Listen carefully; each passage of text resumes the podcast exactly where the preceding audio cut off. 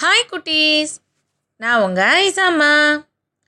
இன்னைக்கு உங்களுக்காக ஒரு குட்டி கதையோட வந்திருக்கேன். கதை கேட்கலாமா? அழகாபுரி அப்படிங்கிற நாட்டில் பாபு கோபுன்னு ஒரு சகோதரர்கள் இருந்தாங்க. பாபு தான் அண்ணன். சரியான சோம்பேறி. எந்த ஒரு வேலை செய்யவும் அவனுக்கு உடம்பு வளையவே வளையாது. ஆனால் எல்லாத்துலேருந்தும் அவனுக்கு பலனும் பணமும் கிடைக்கணும்னு அவன் ஆசைப்படுவான். அவனோட தம்பி கோப்புவோ நல்ல திறமசாலி கடுமையாக உழைப்பான். அந்த உழைப்புக்கு ஏற்ற ஊதியம் அவனுக்கு கிடைக்கணும்னு நினப்பான். பாபுக்கும் கோபுவுக்கும் சொந்தமாக ஒரு சின்ன வயலும் ரெண்டே ரெண்டு மாடுகளும் இருந்துச்சு. அவங்க ரெண்டு பேருக்கும் சொந்தமான வயலில் கோபு அந்த ரெண்டு மாடுகளோட உதவியோட ரொம்ப கடுமையாக வேலை செய்வான். பாபுவோ மரத்தடியில் நல்லா படுத்துக்கிட்டு கால் மேலே கால் போட்டு ஆட்டிக்கிட்டு இந்த கோபு சரியான பைத்தியக்காரன்.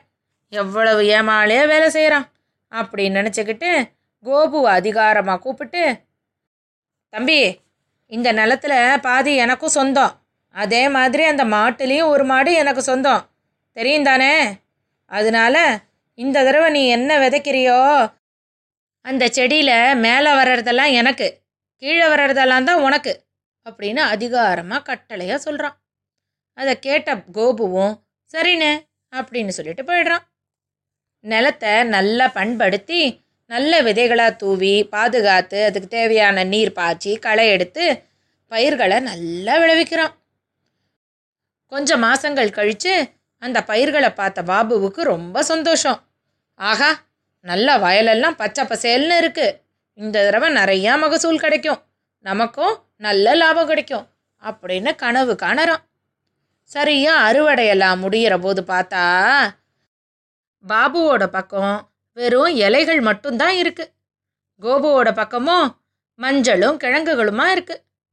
இது ஒன்றும் புரியாத பாபு கோபு கிட்ட வந்து தம்பி என்னது இது? அப்படின்னு கேட்க கோபுவும் அண்ணா நீங்கள் சொன்ன மாதிரி செடியில் மேலே வந்தது உங்களுக்கு கீழே வந்தது எனக்கு. இந்த தடவை நம்ம போட்டிருந்தது கிழங்குகளும் மஞ்சளும் தான். அதனால் மஞ்சளோட இலைகளும் கிழங்குகளோட இலைகளும் தோ உங்கள் பங்காக வச்சுருக்கேன். மஞ்சளையும் கிழங்குகளும் செடியில் கீழே தானே வரும். அதை தான் என் பங்காக ஒதுக்கியிருக்கேன் அப்படின்னு தன்மையாகவே சொல்கிறான் இப்போ பாபுவால் கோபுக்கிட்ட சண்டை கூட போட முடியல. அடுத்த முறை கோபு வயலெல்லாம் உழ போகும்போது பாபு மனசில் இந்த தடவை நம்ம ஏமாந்துடக்கூடாதுன்னு முடிவு பண்ணிக்கிட்டு கோபுக்கிட்ட வந்து தம்பி இந்த தடவை செடியில் மேலே என்ன வருதோ அது உனக்கு. கீழே வர்றதெல்லாம் எனக்கு. அப்படின்னு தோரணையாக சொல்லிட்டு போகிறான் கோபுவும் சரிண்ணே அப்படின்னு சொல்லிடுறான். கோபு நிலத்தை சீர்படுத்தி விதை விதைச்சு நல்லபடியாக களை எடுத்து அந்த பயிர்களை செழிப்பாக வளர வைக்கிறான். கொஞ்சம் மாதங்கள் கழித்து அந்த வயலை பார்த்த பாபுவுக்கு சந்தோஷம் தாங்கலை. இந்த தடவை நம்மளுக்கு நல்ல வசூல் தான் அப்படின்னு நினச்சிக்கிறான். அறுவடம்போது வந்து பார்த்தா இப்போது பாபுவோட பக்கம் வெறும் வக்கியோலாக இருக்குது கோபுவோட பக்கமும் ஒரே நெல்லாக குமிஞ்சு கிடக்கு.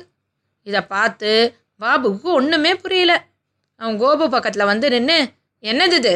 அப்படின்னு கேட்க உடனே கோபுவும் அண்ணே இந்த தடவை நான் நெல் பயிரிட்டு இருந்தேன் அந்த செடியில் மேலே நெல் வந்துருந்துச்சு. நீங்கள் சொன்ன மாதிரியே மேலே வந்ததெல்லாம் நான் எடுத்துக்கிட்டேன். அந்த நெல்லுக்கு கீழே இருந்த வக்கியோல் தோ உங்கள் பக்கம் வச்சுட்டேன் அப்படின்னு வினயமாக சொல்கிறான் இந்த தடவையும் தான் ஏமாந்து போயிடுறான் பாபு.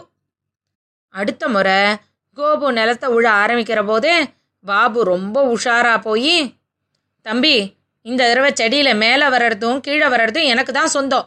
நடுவில் வர்றது மட்டும்தான் நீ எடுத்துக்கணும் அப்படின்னு சொல்லிட்டு போகிறான் இதை கேட்ட கோபு அதுக்கும் சரின்னு அப்படின்னு அமைதியாக சொல்லிட்டு தன்னோட நிலத்தை பாடுபட்டு உழைச்சி பயிர்களை நல்லா விளைவிக்கிறான். அறுவடும் போது வந்து பார்த்த பாபு இப்போ ரொம்ப ரொம்ப ஏமாந்து போயிடுறான். ஏன்னா இந்த தடவை கோபு பயிரிட்டு இருந்தது கரும்பு. கரும்போட மேல் பகுதியான தோகையும் கீழ்ப்பகுதியான அடிக்கரும்பும் மட்டும்தான் பாபு பங்கா வருது. நடுவில் இருந்த பெரிய கரும்பு முழுக்க கோபுவுக்கே சொந்தமாயிடுது. மூணாவது முறையும் தம்பிக்கிட்ட தோத்து போய் நிற்கிறான் பாபு. நடந்தது எல்லாத்துக்கும் காரணம் தன்னோட சோம்பேறித்தனம் தான் அப்படின்னு புரிஞ்சுக்காத பாபு கோபு கிட்ட சண்டைக்கு போகிறான் அவன்கிட்ட சண்டைக்கு போய் எனக்கு இப்போவே என்னோட ஒரு மாட்டை கொடு அப்படின்னு போராடி ஒரு மாட்டையும் பிடுங்கிட்டு வந்துடுறான். அந்த மாட்டை வச்சுக்கிட்டு நீ என்னென்னா பண்ண போகிறேன்னு கோபு கேட்டால் பதிலே சொல்லாமல் அந்த மாட்டை தர தரான்னு இழுத்துக்கிட்டு போய் செக்கு மாடாக பயன்படுத்திக்கிறான். ஒரு பெரிய மரச்செக்கில் தேவையான அளவுக்கு எள்ளும் கடலையும் தனித்தனியாக போட்டு அந்த மாட்டை அந்த செக்கில் பூட்டி அதை சுத்த வைக்கிறான். அந்த மாடும் சுத்த ஆரம்பிக்குது. அப்பா இனிமே நம்ம திண்ணையில் படுத்துக்கிட்டே சம்பாதிக்கலாம் அப்படின்னு சொல்லிட்டு தன்னோட வீட்டோட திண்ணையில் நல்லா சுகமாக படுத்துக்கிட்டு கால் மேலே கால் ஆட் போட்டுக்கிட்டு தூங்குறான். மாடு பாட்டு சுற்றிக்கிட்டு இருக்கு. கொஞ்ச நேரம் கழித்து தன்னை யாருமே கவனிக்கலையே அப்படின்னு நினச்ச அந்த மாடு சுத்தறதை நிறுத்திட்டு அப்படியே நின்ன இடத்துலையே நின்றுக்கிட்டு இருக்கு தூக்கம் கலைஞ்சு எழுந்து பார்த்த பாபு என்னது இது? கொஞ்சம் கூட எண்ணெய் வரவே இல்லை. ஒருவேளை இந்த மாடு சுத்தாமல் நின்ன இடத்துலயே நின்றுடுச்சோ அப்படின்னு யோசிச்சு பார்த்த பாபு ஆ ஒரு நல்ல யோசனை. அப்படின்னு போய் நல்ல பெரிய சலங்கை இருக்கிற மாதிரி ஒரு கழுத்து மணியை வாங்கிக்கிட்டு வந்து அந்த மாட்டுக்கு மாட்டி வச்சிடுறான். இப்போ அந்த மாடு சுத்தாமல் ஒரே இடத்துல நின்னா கழுத்தில் இருக்கிற சலங்கையோட சத்தம் கேட்காது. நம்ம உடனே முழிச்சுக்கலாம். சலங்கை சத்தம் கேட்டுச்சுன்னா அந்த மாடு சுத்துதுன்னு அர்த்தம். அப்படின்னு மனசில் நினச்சிக்கிட்டு வழக்கம் போல் அந்த வீட்டோட திண்ணையில் படுத்துட்ருக்கான். மாடும் மெதுவாக அந்த செக்கை சுத்த ஆரம்பிக்குது. கொஞ்ச நேரம் கழித்து பாபு தூங்கிட்டாங்கிறத புரிஞ்சுக்கிட்ட மாடு தான் நின்ன இடத்துலயே நின்றுடுது சலங்கு சத்தம் நிற்கவும் பாபுவும் எந்திரிச்சிட்றான். உடனே தான் கையில் இருந்த சாட்டையால் மாட்டை அடிக்கிறான். மாடு உடனே ஓஹோ நம்ம நின்னதுனால அடிக்கிறார் போல இருக்குன்னு புரிஞ்சுக்கிட்டு திருப்பி சுத்த ஆரம்பிக்குது. பாபுவுக்கு ரொம்ப மகிழ்ச்சி. நம்மளோட யோசனை கை மேலே பலன் கொடுத்துருச்சே அப்படின்னு.